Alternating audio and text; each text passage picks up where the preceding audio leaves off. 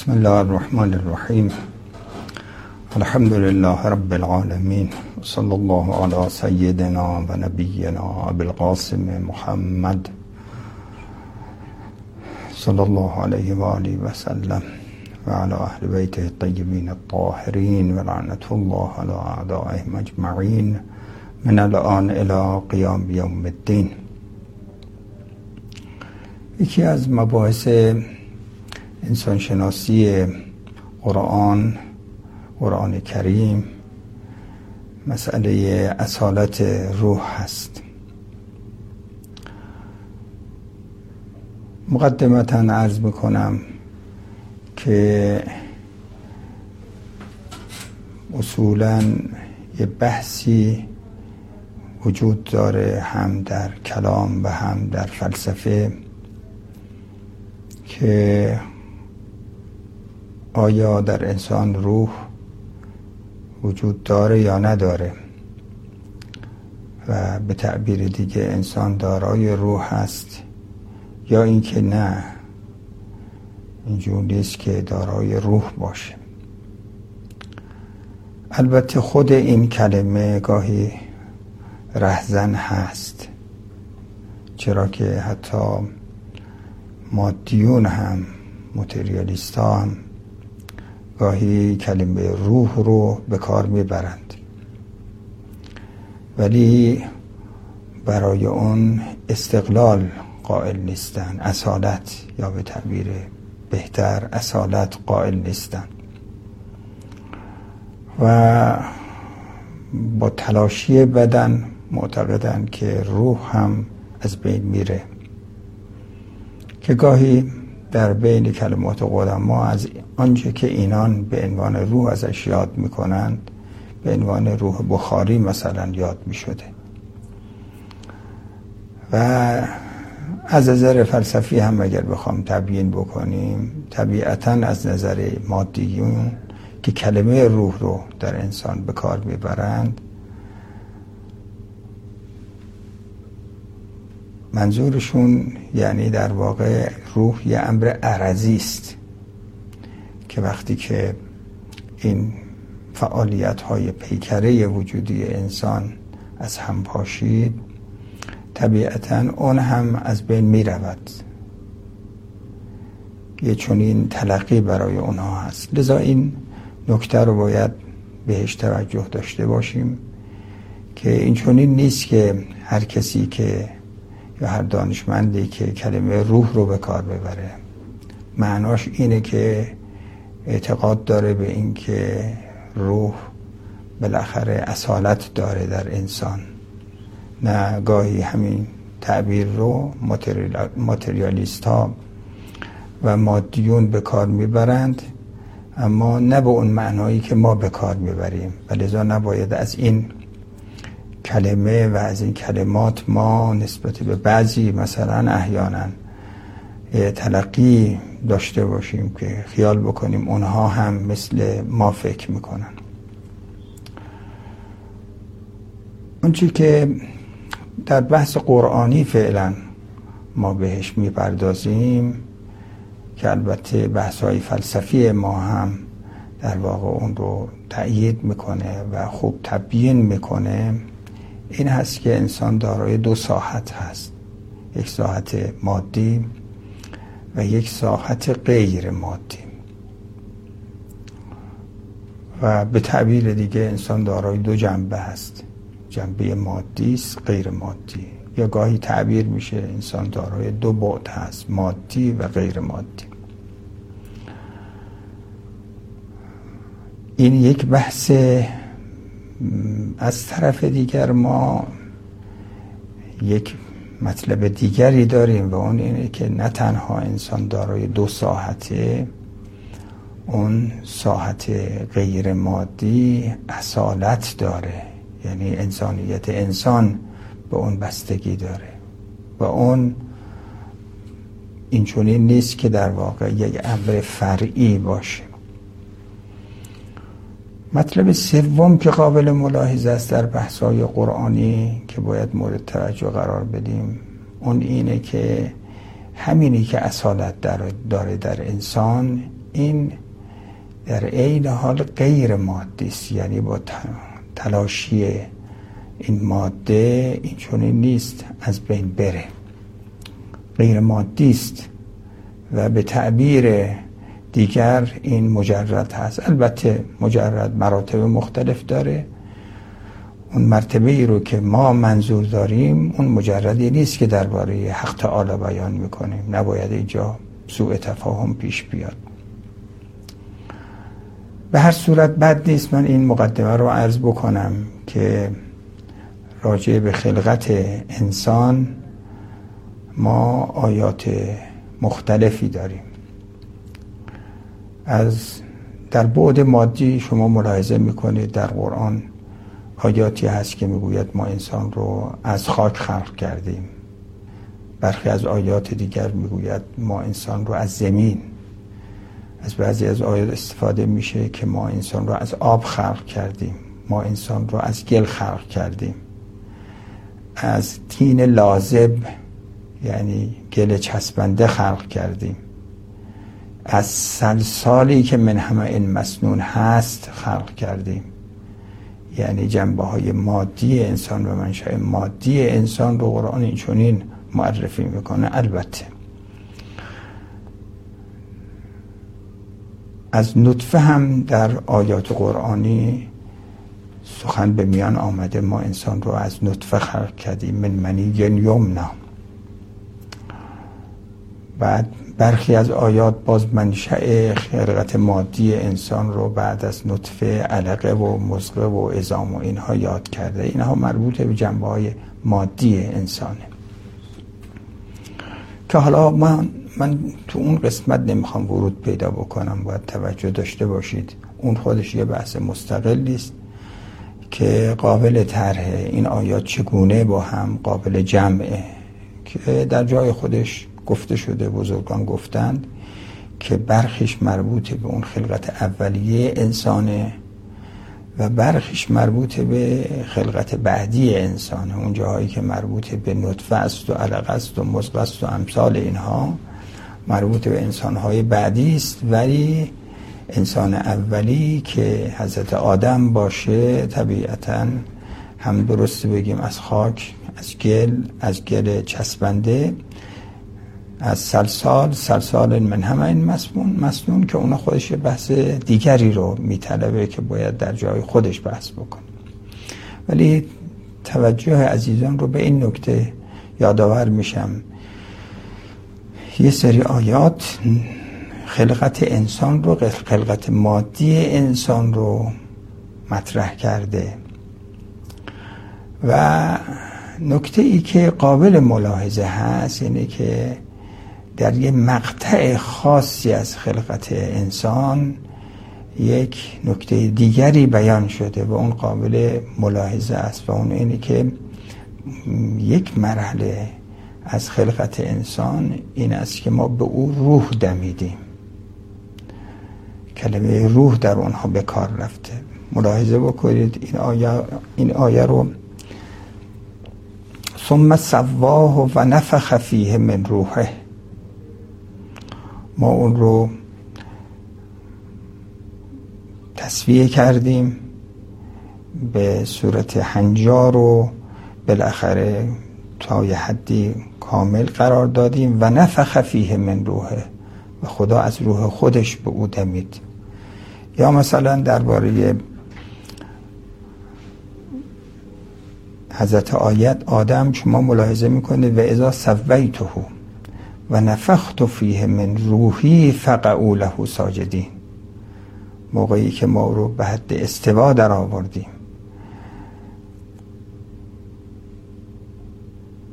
و به او و نفخت فیه من روحی از روح خودمون به او دمیدیم فقعو له ساجدین. برای او شما سجده کنید. یعنی حضرت آدم مراحل مختلف رو گذرانده در مراحل خلقت. البته نه اون مرحله ای که مربوط به نسل انسانه نسل آدم هست. مراحلی که حضرت آدم در خلقت گذرانده یه مرحله دیگری است که فعلا مورد بحث ما نیست. اما به یه مرحله ای می‌رسد که قرآن می‌گوید که ما از روح خودمون به او دمیدیم. و ازا فاذا سویته و نفخت فیه من روحی باز فقعوا له ساجدین در سوره هجر آیه 29 ملاحظه می‌کنیم. هم آیه 72 ساد سوره ساد ملاحظه می‌کنیم. که کلمه روح آمده و به تعبیر دیگه در یه مقطع خاصی از حیات اولیه انسان هر انسانی وقتی که مراحل مختلف رشد رو در جنین سپری می‌کنه از این آیات استفاده میشه به اینکه خداوند به او روحی عطا می‌کنه.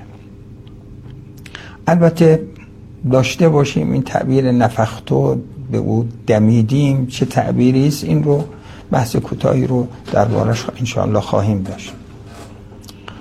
ولی آنچه که مورد نظر هست اینه شما ملاحظه می‌کنید وقتی خلقت مادی انسان مطرح میشه یک مرحله از این مراحل رو قرآن ازش یاد می‌کنه به اینکه ما در اون مرحله به او روح دمیدیم.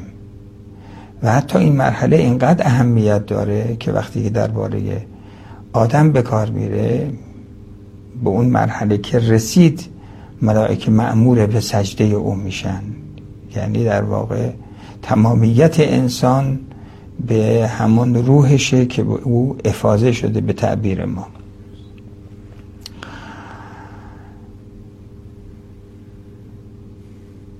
قابل ملاحظه است. البته باز در اینجا یک پرانتزی باز می‌کنیم.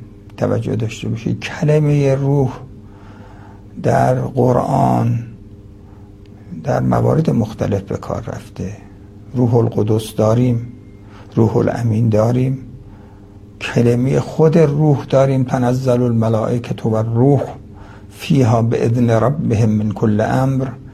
تا آخر سوره و در پاره از موارد روحن هم داریم که بیشتر منظور خود قرآنه. که در سوره شورا ما این رو ملاحظه می‌کنیم. یا مثلا در آیات دیگر باز به همین معنا ما دیدیم به کار رفته. کلمه روح برای غیر روح انسانم به کار رفته. و اگر بخوام جمع بندی بکنیم کلمه روح هم برای روح الامین هم روح القدس هم روح که احتمالا یا روح الامینه یا روح القدسه و یا اینکه خلق اعظم منهما مثلا بالاتر از او هست. ولی بالاخره همه اینها در یک خصوصیت با هم شریکند که حالا خواهیم گفت که ما در اون خصوصیت هم با خود این ملائکه مقرب شریکیم و شرکت داریم در بعد تجردی که بهش اشاره خواهم, خواهم کرد. به هر صورت این نکته رو عرض بکنم که کلمه روح هم درباره ملائکه به کار رفته اجمالا هم درباره روح انسان به کار رفته که در یه مرحله خاصی در یه مقطع خاصی این روح به انسان افاظه میشه و به انسان داده میشه که ازش به عنوان نفخ روح یاد میشه.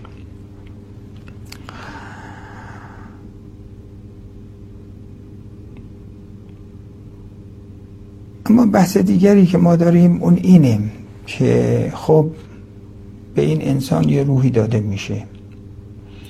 این چه وزنه ای در وجود انسان داره؟ چه وزنی داره در وجود انسان؟ از آیات مختلف استفاده میشه که این وزنه سنگینی رو از حقیقت انسان و هویت انسان داراست. به گونه ای که وقت روح در انسان افاظه شد و به وجود آمد این انسان به یک معنا به یک معنا از نظر اون ساختار اولیه کامل میشه. و از خصوصیات این روح هم اینه وقتی که این آمد در این حالی که خب رشد و تکامل باز به خاطر ارتباط با بدن برای این روح وجود داره تکامل وجود داره و اصلا انسان آمده برای اینکه این حقیقت و این گوهر رو در واقع رشد بده و تکامل ببخشه. نکته ای که هست اینه که این اصالت داره. یعنی این نیست. یه حقیقتی باشه عرضی.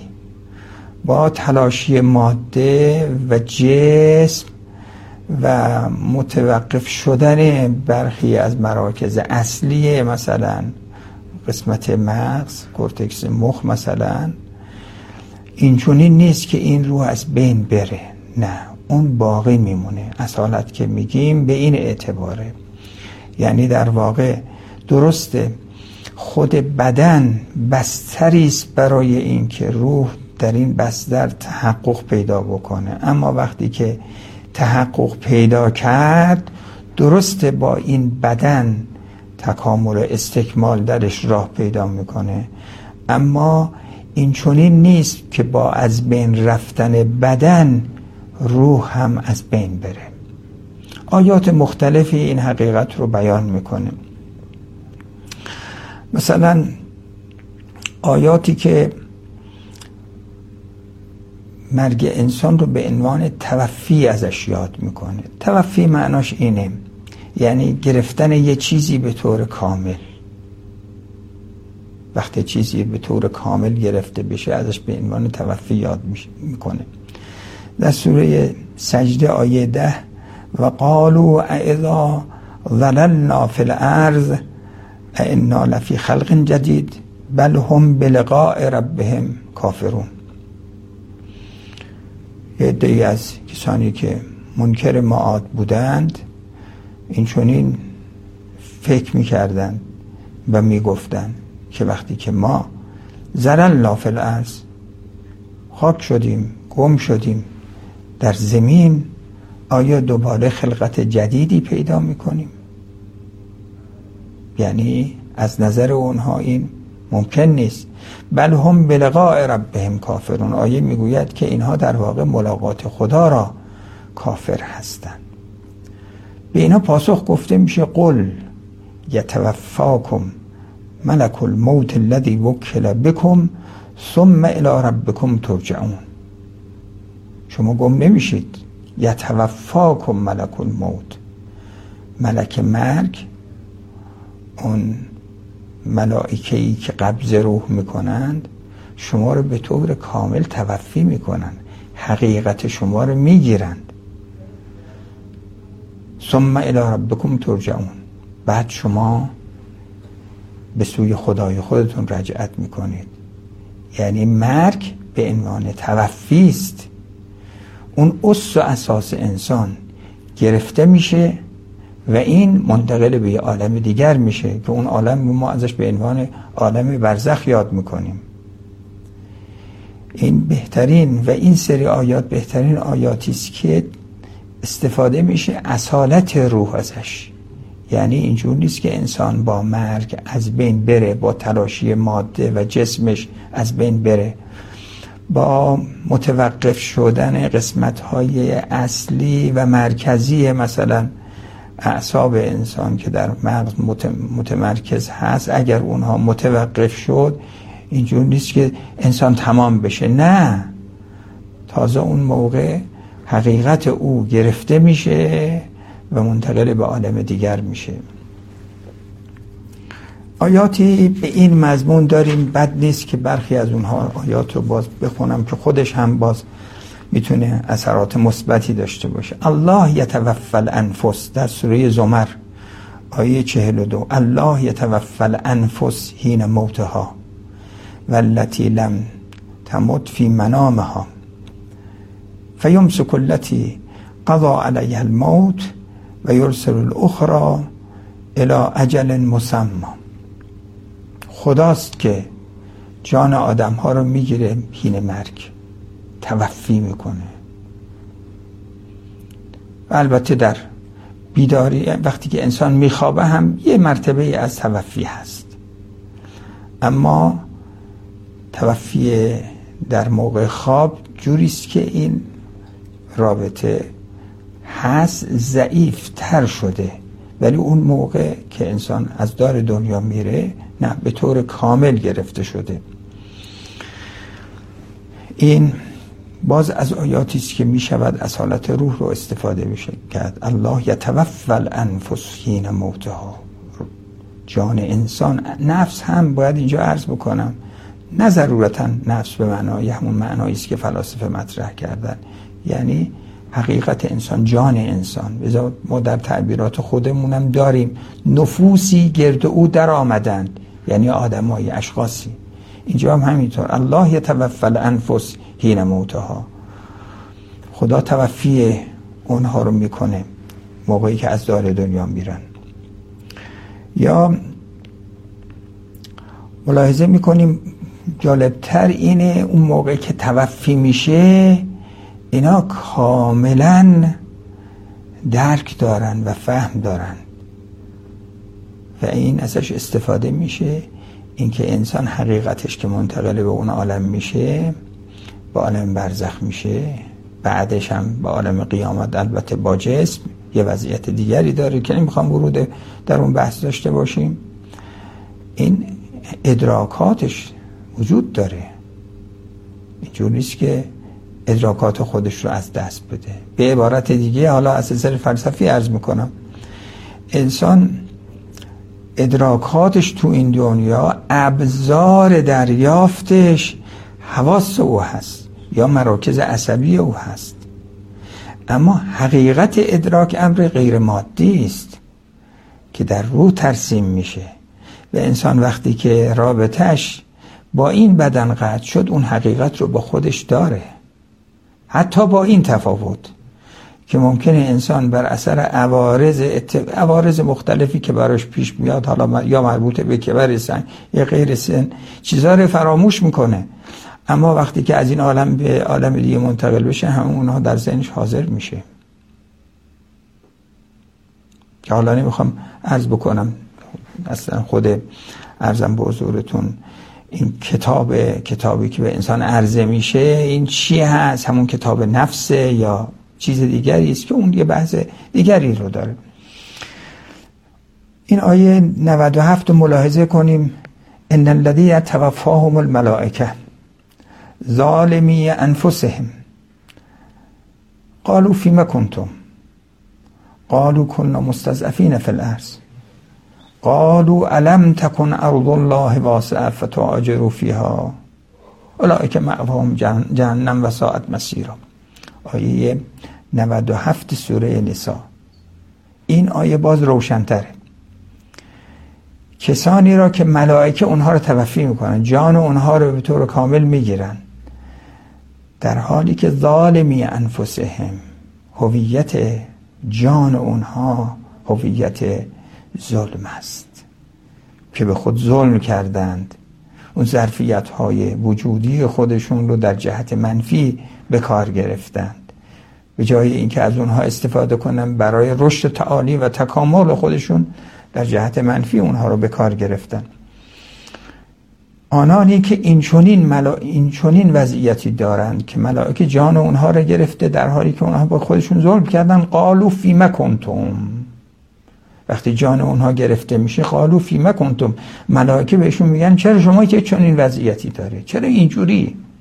چرا این وضعیت رو دارید؟ چون هویت اونها بهتر اون موقع آشکار میشه. قالو کنا مستضعفین فی الارض. اینا بهانه میارن. میگن ما در روی زمین مستضعف بودیم. استضعاف داشتیم. جایی بودیم که نمی‌تونستیم دین خودمون رو حفظ بکنیم ایمان خودمون رو حفظ بکنیم. خلاصه همرنگ دیگران شدیم. قالو علم تکن ارز الله واسعه. فتاهاجروا فیها. بهشون گفته میشه اونجا نمی‌تونستید دین خودتون رو حفظ بکنید می‌خواستید هجرت بکنید. جایی برید که بتونید دین خودتون رو حفظ بکنید. این بهانه جویی است. ملاحظه می‌کنید. وقتی که کسی توفی میشه ملائکه جان او رو می‌گیرند او به خودش میاد. ملائکه اعتراض می‌کنن چرا شما اینجوری هستید؟ اینا میگن ما به چنین وضعیتی داریم. در جایی بودیم نتونستیم دین خودمون رو حفظ بکنیم. بعد بهشون گفته میشه این از شما پذیرفته شده نیست. نشون میده که وقتی جان انسان رو می‌گیره جان انسان با ادراکات کسب شده انسان با که در عالم برزخ با اونها همراه هست.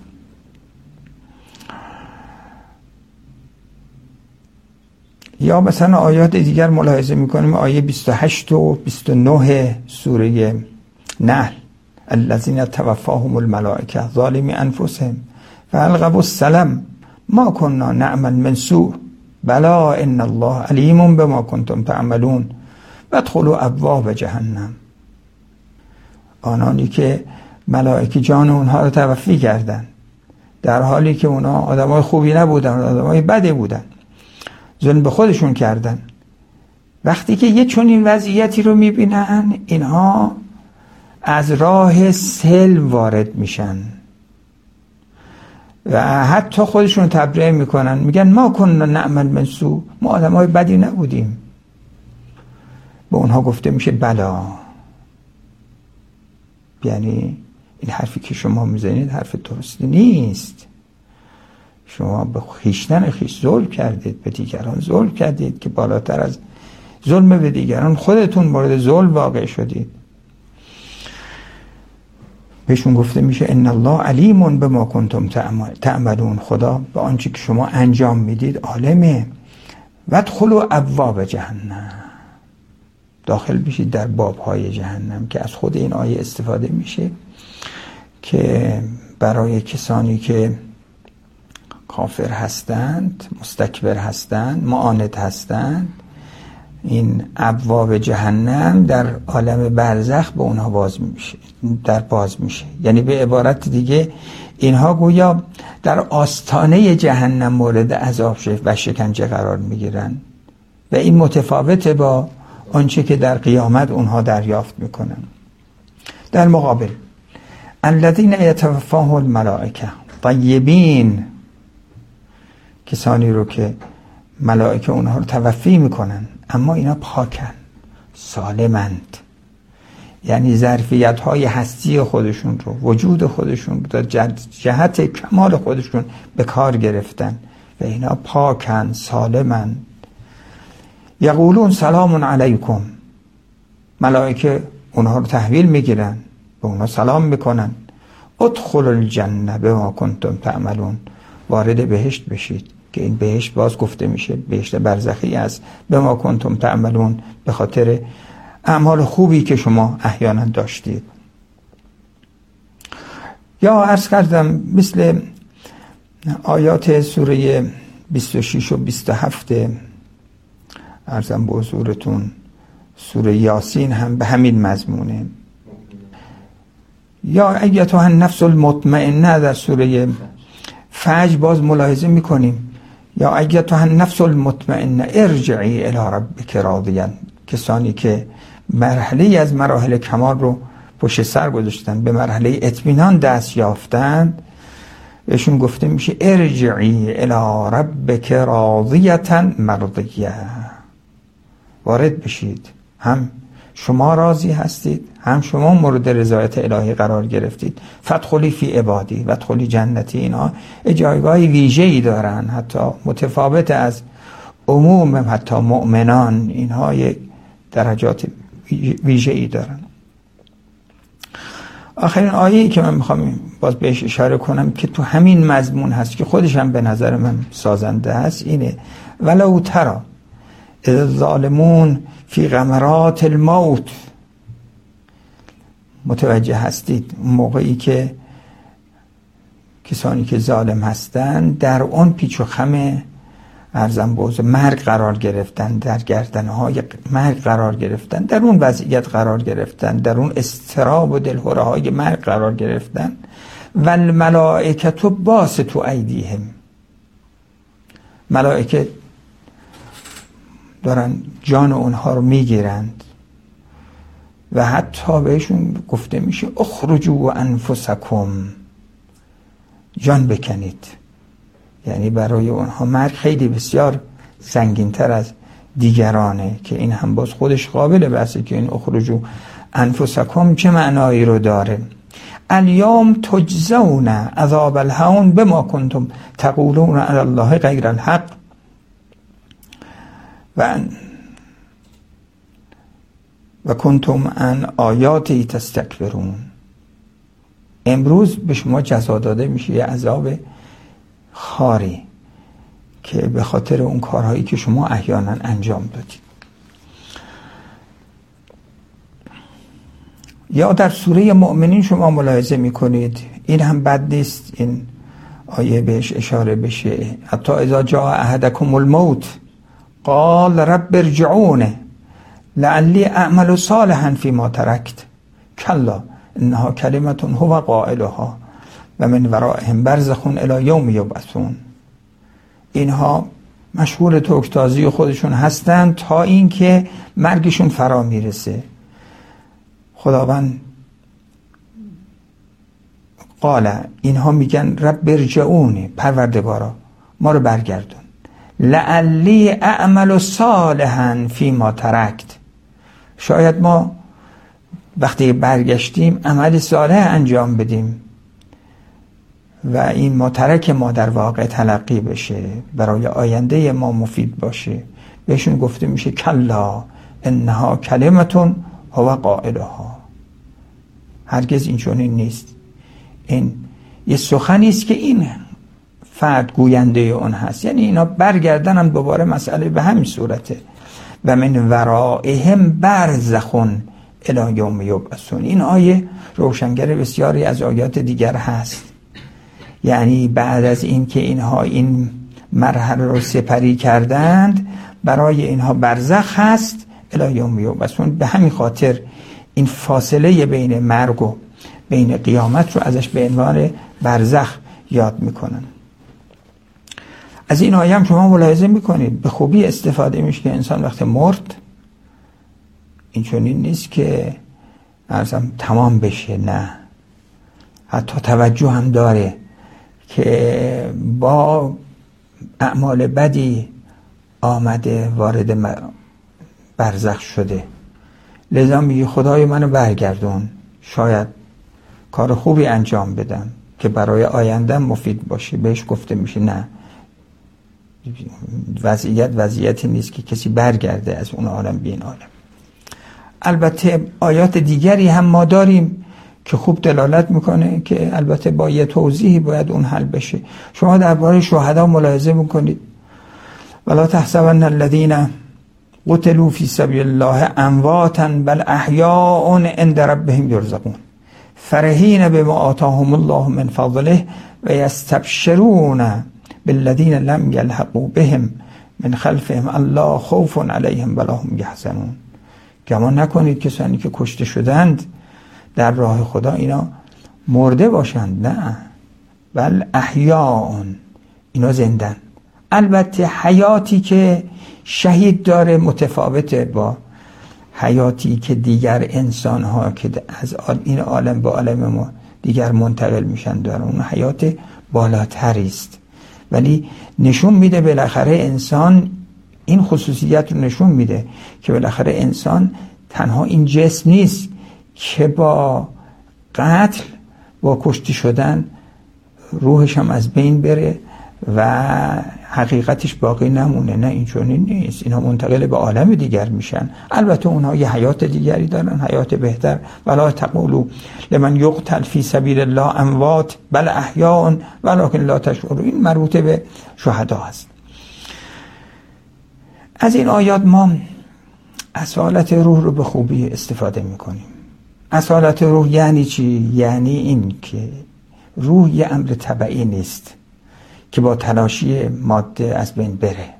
نه این حقیقت روح میماند ماندنی است و ملائکه این روح رو به طور کامل می‌گیرن و انسان منتقل به یه عالم دیگر میشه. البته نمی‌خوام ورود پیدا بکنم بر روایات. روایات هم روایات بسیار جالبی در این رابطه داره که قابل ملاحظه است که اگر یه وقت فرصتی باشه این رو عرض می‌کنم. اما در ارتباط با این که حالا این حقیقت بسیار خوب حقیقت روح انسان اصالت داره. انسان یک موجودی است و ساحتی. بعد جسمانیشه بعد روحی و روحانیش به این معنایی که گفتیم هست. و این اصالت داره. آیا مادی است یا غیر مادی؟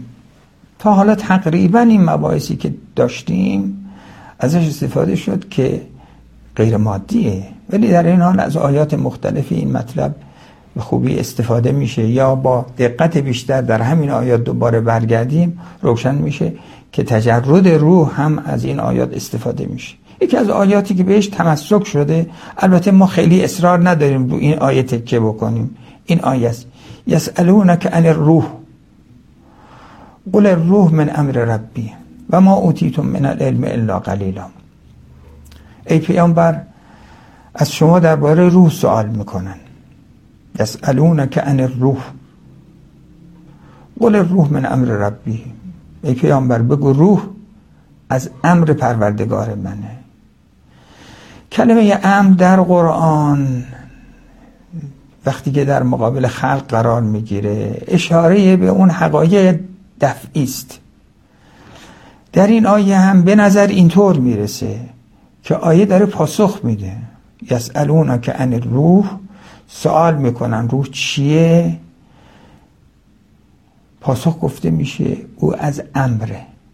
البته این برای عموم مردم قابل فهم نیست احتیاج به تبیین داره. او از امره یعنی مربوط به شعون امره یعنی یه امر غیر دفع غیر تدریجی است یه حقیقت اینچونی نیست. طبعا از این استفاده میشه تجرد. و ما اوتیتم من العلم الا قلیل البته برخی این آیه رو اینجور مطرح کردن که گفتن که خب یه عده سوال کردن درباره رو. خدا گفته از که این امر راست این مربوط به ما میشه. و ما اوتیتم من العلم الا قلیل شما نمی‌تونید اون رو درک بکنید متوجه بشید. این یک. دوم این که گاهی گفته شده این روح منظور ملائکه است. یا روحه که در خود قرآن بارها ازش سخن به میان آمده که در جاهای مختلف قرآن به مناسبت های مختلف ازش بحث شده. سوال می‌کنه درباره روح. به اونها پاسخ گفته میشه که این از چارچوب ذهنی عموم شما خارجه. من امر ربی مربوط به ماست. و ما اوتیتم من العلم الا قلیلا. شما این نیست که همه حقایق علمی رو حقایقی که مربوط به جهان هستی هست بهش دست یافته باشید. لذا برخی از این آیات این چونین استفاده کردن اما برخی از بزرگان مثل مرحوم علامه طباطبایی دیگران اینها از این آیه تجرد روح رو هم استفاده کردند. این چونین نیست که استفاده نشده باشه. غیر از این آیه که آیه بسیار مهم است آیه ارزم به حضورتون آیه است که در سوی سجده ما اون رو ملاحظه می‌کنیم. لقد خلقنا الانسان من سلالت منتین تا می‌رسه ثم جعلناه نطفتا فی قرار مکین. تا به اینجا می‌رسه ثم انشعناه خلقا آخر. خلقا آخر که در این آیه ملاحظه می‌کنید. ببینید مسئله مراحل مختلف در این آیه مورد اشاره قرار گرفته. به اینجا می‌رسه که می‌فهمن ثم انشعناه خلقا آخر. فتبارک الله احسن الخالقین بعد ما انشاء دیگر به او خلقت دیگر رو در او ایجاد کردیم. خب اگر بنا بود این مرحله هم که وقتی ملاحظه کنیم این همون مرحله نفخ روح با توجه به آیاتی که مورد اشاره قرار دادیم در اول بحثمون که مراحل مختلف خلقت انسان وقتی که ازش یاد میشه بعد به عنوان نفخ روح هم آخرین مرحله ازش یاد میشه. همون مرحله در اینجا به عنوان انشأنها خلقا آخر ازش تعبیر میشه. خلقت دیگری است. که این خلقت اگر بنا بود همون خلقت مادی باشه دیگه انشاء خلقا آخر تعبیر جالبی نبود. این یک. نکته دیگری که میشه ازش از این آیات دیگر درباره خود تجرد روح استفاده کرد همون آیات نفخ روح. ببینید خیلی لطیفه. اولا تعبیر نفخ در اونجا به کار رفته. ببینید مردم اینجور نیست که تجرد رو بتونم اونطور درک بکنن. عموم مردم. توجه می‌کنید. از این حقیقت غیر از کلمه تعبیر روح که قرآن به کار برده ازش به عنوان تعبیر نفخ هم یاد کرده. وقتی که انسان فوت می‌کنه یا هوایی ایجاد میشه به حسب نظر بدوی عمومی این چیزی نیست که جسم باشه و جسمانی در واقع تلقی بشه. روح به عنوان یه چیزی است که نفخ شده دمیده شده در حقیقت انسان. در حقیقت انسان. با این تعبیر تجرد روح رو آیات قرآنی می‌خواد بیان بکنه که ما چند تا آیه داریم که ازش استفاده نفخ روح. یعنی آمده است که ما در یه مقطع خاصی به انسان چیکار کردیم؟ نفخ روح کردیم. در اینجا ازش به عنوان ثم انشأنه خلقا آخر یاد شده. به هر صورت وقتی که ما ملاحظه بکنیم اگر بخوام جمعبندی بکنیم آیات مختلف رو اینه. اولا از آیات مختلف از آیات قرآنی درباره انسان استفاده میشه که هم انسان خلقت مادی داره و مبدع خلقت مادی انسان بیان شده که این مورد بحث ما نیست. اما آنچه که مورد بحث هست اینه که اشاره به یک ساحت دیگر که ساحت روح انسان در قرآن ملاحظه میشه اشاره شده. از قرآن استفاده میشه که این روح یک امر عرضی نیست یک امر جوهری است بلکه حقیقت انسان و هویت انسان به این حقیقت وابسته است. که البته تو این دنیا آمده که در ارتباط با بدن استکمال پیدا کنه کمال پیدا کنه تکامل پیدا بکنه. و این اتفاقا در این حالی که حقیقت غیر مادی است استکمال هم درش هست به خاطر ارتباط با ماده. این نکته مهم فلسفی است. به خاطر ارتباط با ماده استکمال پیدا می‌کنه که باید در مباحث فلسفی این مورد بحث قرار بگیره. و آیات مختلفی دلالت می‌کرد برای این که بالاخره این اصالت داره در انسان. بهترین جایی که نشون میده که اصالت این حقیقت در انسان و اصالت روح در انسان مسئله مرگ انسانه که آیات مختلفی بهش اشاره می‌کنه. پس اصالت روح هم از آیات مختلف قرآنی مستفاده استفاده شده. نه تنها عرض به حضور شما خود اصالت روح تجرد روح هم استفاده میشه. اون هم از آیات مختلف. هم آیات توفی دلالت بر این معنا می‌کنه. هم آیاتی که به عنوان خلقن آخریات شده ازش تجرد روح استفاده میشه.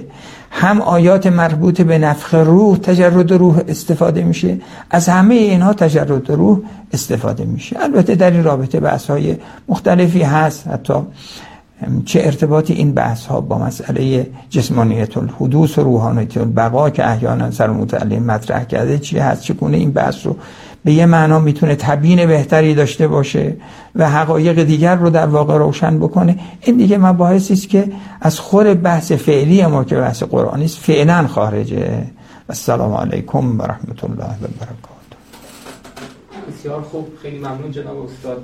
دست شما درد نکنه. تا اگر من بخوام یه جنبندی از فرمایش شما داشته باشم در واقع استاد ما از قرآن سه مطلب رو می‌تونیم استنباط بکنیم. یکی دو بعدی بودن انسان رو یا دو ساعتی, دو ساعتی بودن. و یکی اصالت ساحت روح در قبال ساحت جسم این دوم. و سوم اینی که اصالت داره تجرد داره مجرد غیر مادی. سه تا چیزی رو می‌تونیم استنباط دست شما در نکنه خیلی ممنون. دوستان سوالاتی دارن؟ حالا من به ترتیب سعی می‌کنم که سوالات رو بخونم. اگر اینجا هم سوالی داشتیم بفهم یه سوالی پرسیدن استاد برای من خیلی سوال واضح نیست. حالا می‌خونم خدمتتون ببینید. پرسیدن که اتصال روح در کالبد انسان با عالم بالا به چه صورت است؟ روح که از کالبد جدا نشده. من خیلی سوالو نفهمیدم. حالا اگر از دوستمون که این سوال پرسیدن اگه بیشتر توضیح بدن یا اگه برای شما روشن سوال حالا من توضیح میدم. ببینید خصوصیت انسان اگر ببینید تلقی این عزیز ما اینه که مثلا این جنین که ارزم به حضورتون یعنی این جنینی که در رحم مادر هست بالاخره جاندار هست به تعبیر دیگه. ما در یه مقطع ازش میگیم بهش روح دمیده شده تلقیش اینه که بالاخره این حیاتمند هست. شاید اینو بخواد ایشون بگه. خب این آمده از کجا اومده؟ چه جور اومده؟ مکانیزم اومدنش چیه؟ ببینید در پاسخ به این مسئله ببینید من عرض می‌کنم. اولا همینطوری که ما توجه داریم اینجور نیست که مبدع خلقت انسان به خصوص انسانی که با توالد و تناسل پا به این عرصه می‌گذاره مبدعش اینجور نیست که جاندار نباشه یعنی از همون موقعی که نطفه منعقد میشه اون ماده حیاتمنده. و لذا سلول ها به سرعت در حال تکثیر هستند در حال نظام منش شدن هستند به شکل های مختلف. اون هم بر اساس یک قانونمندی خاصی که داره که الان نمی‌خوام ورود پیدا بکنیم. خب این جریان همینطور ادامه پیدا می‌کنه. شما میگید که در یک مقطعی این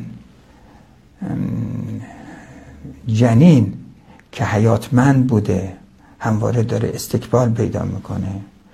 به تعبیر قرآنی نطفه و علقه و مزقه و ازام یا به تعبیرات علمی می‌تونیم مراحل مختلفی براش بگیم. بسیار خوب. این مراحل گذر کرده. شما میگی یه مرحله هست که این مرحله یک مرحله دیگری است. همینطور هم هست. ما اینو میگیم. از ویژگی های انسانی اینه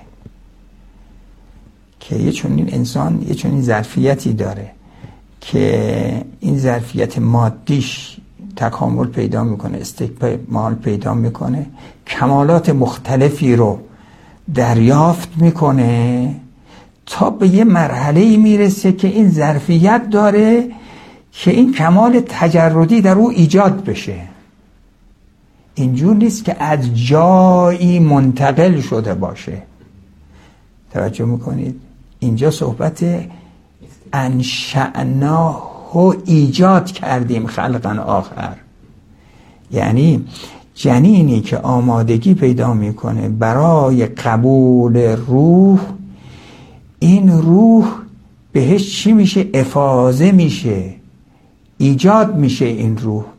یعنی این کمال آخرین به این در واقع جنین چی میشه؟ افاظه میشه.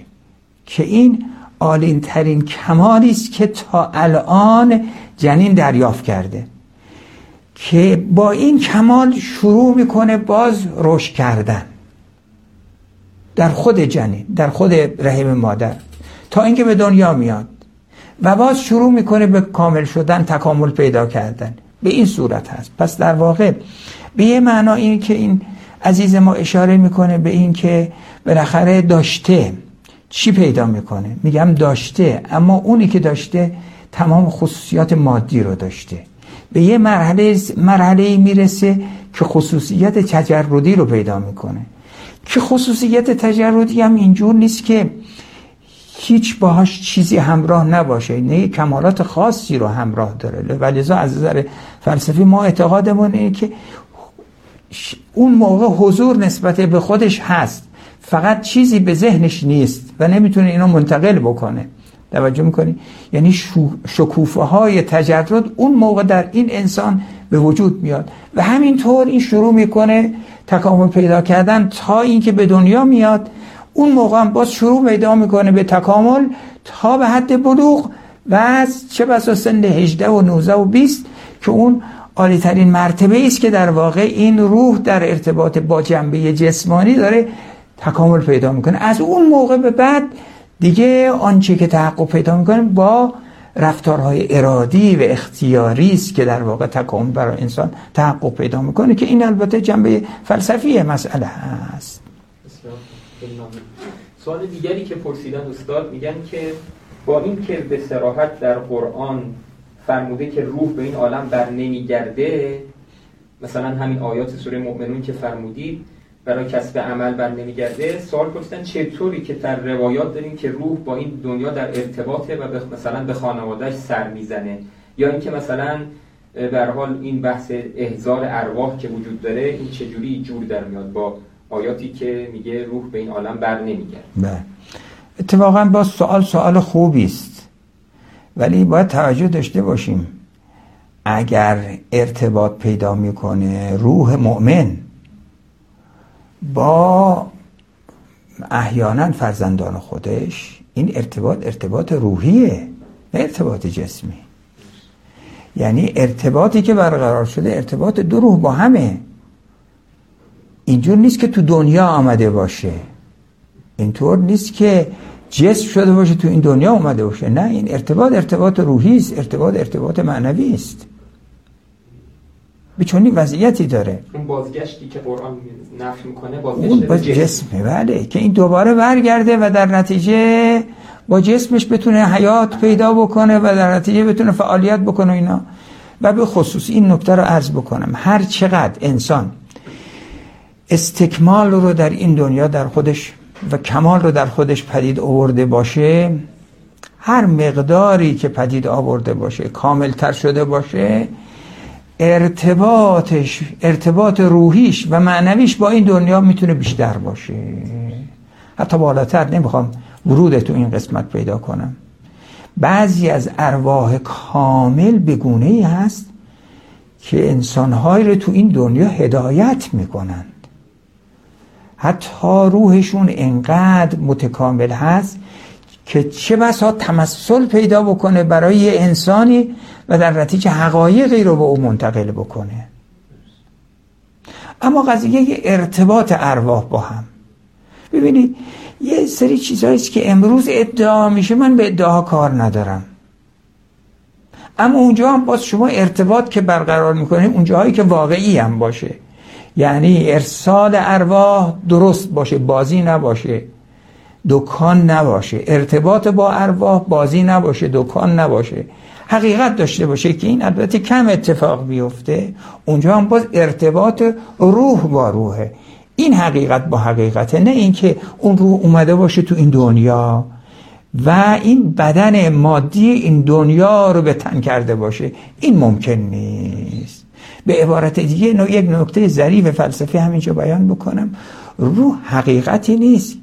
که شما بتونید به جسم بچسبونیدش.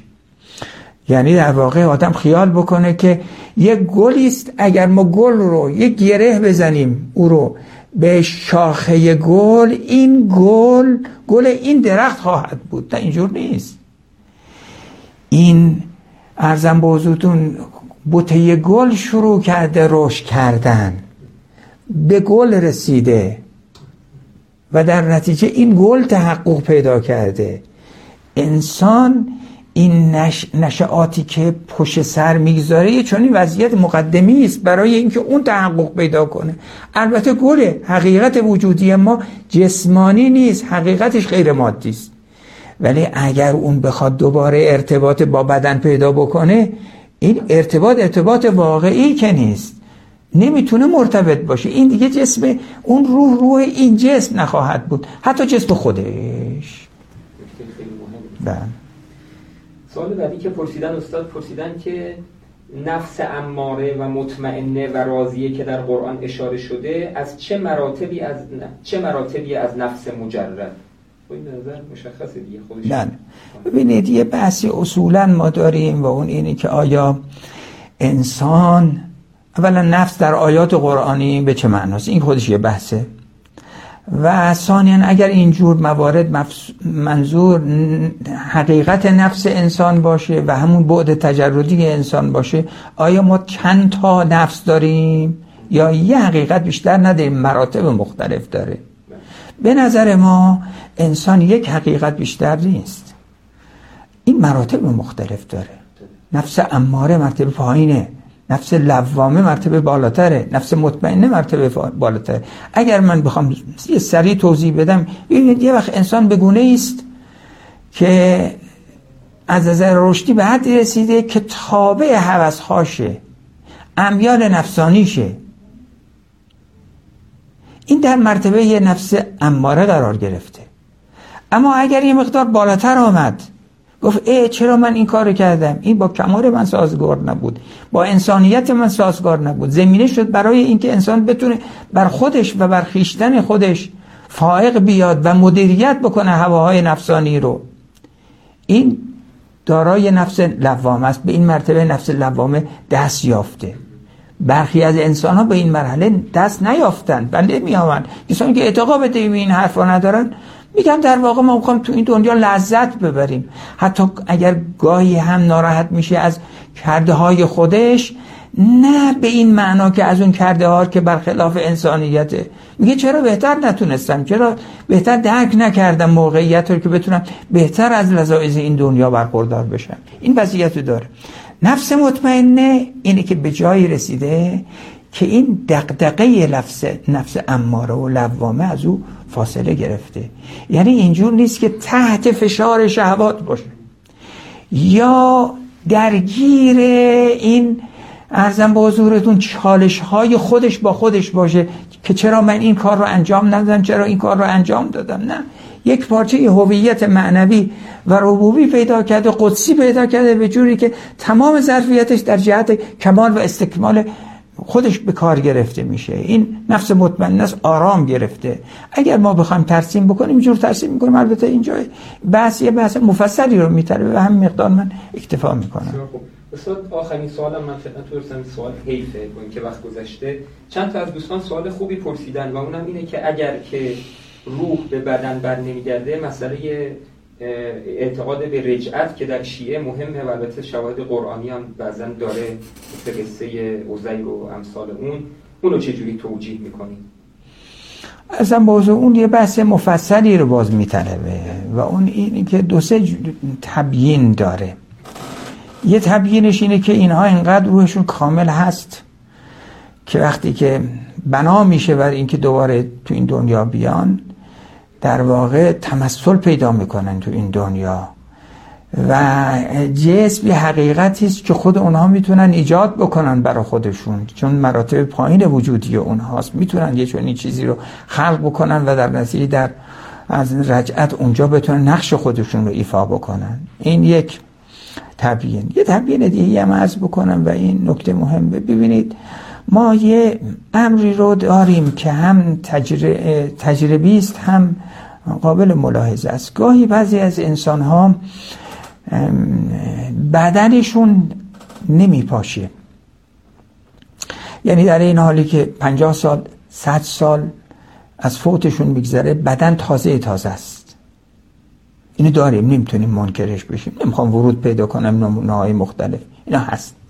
این چجور قابل تبیینه؟ در جای خودش ما این رو باز مطرح کردیم به از نظر فلسفی اینها انقدر نفسشون انقدر روحشون قوی است و چنان روحشون بر این عالم مسلطه می‌تونن این بدن رو ولو در عالم دیگر رفته تدبیر بکنن و نگه داره. و چه بسا اینها بتونن باز مرتبط بشن و بالاخره پا به این عرصه بگذارن. که البته اینا احتیاج به بحث های زیادی هست. من نمی‌تونم به همین مقدار پس تبیینش یا به اون صورتی است که اشاره کردم که در واقع تمثل و حتی تجسم نه با اون جسمی که باهاش بوده و یک احتمال دیگر این است که اینها اصولا بدن عنصرشون تو این ارزم به حضورتون دنیا به گونه حفظ شده است و اینا می‌تونن ارتباط برقرار بکنن. کما که همین مطلب رو ما نسبت به ائمه معصومین اعتقاد داریم. به اولیاء الهی اعتقاد داریم و عملا این تجربه هم شده. السلام علیکم.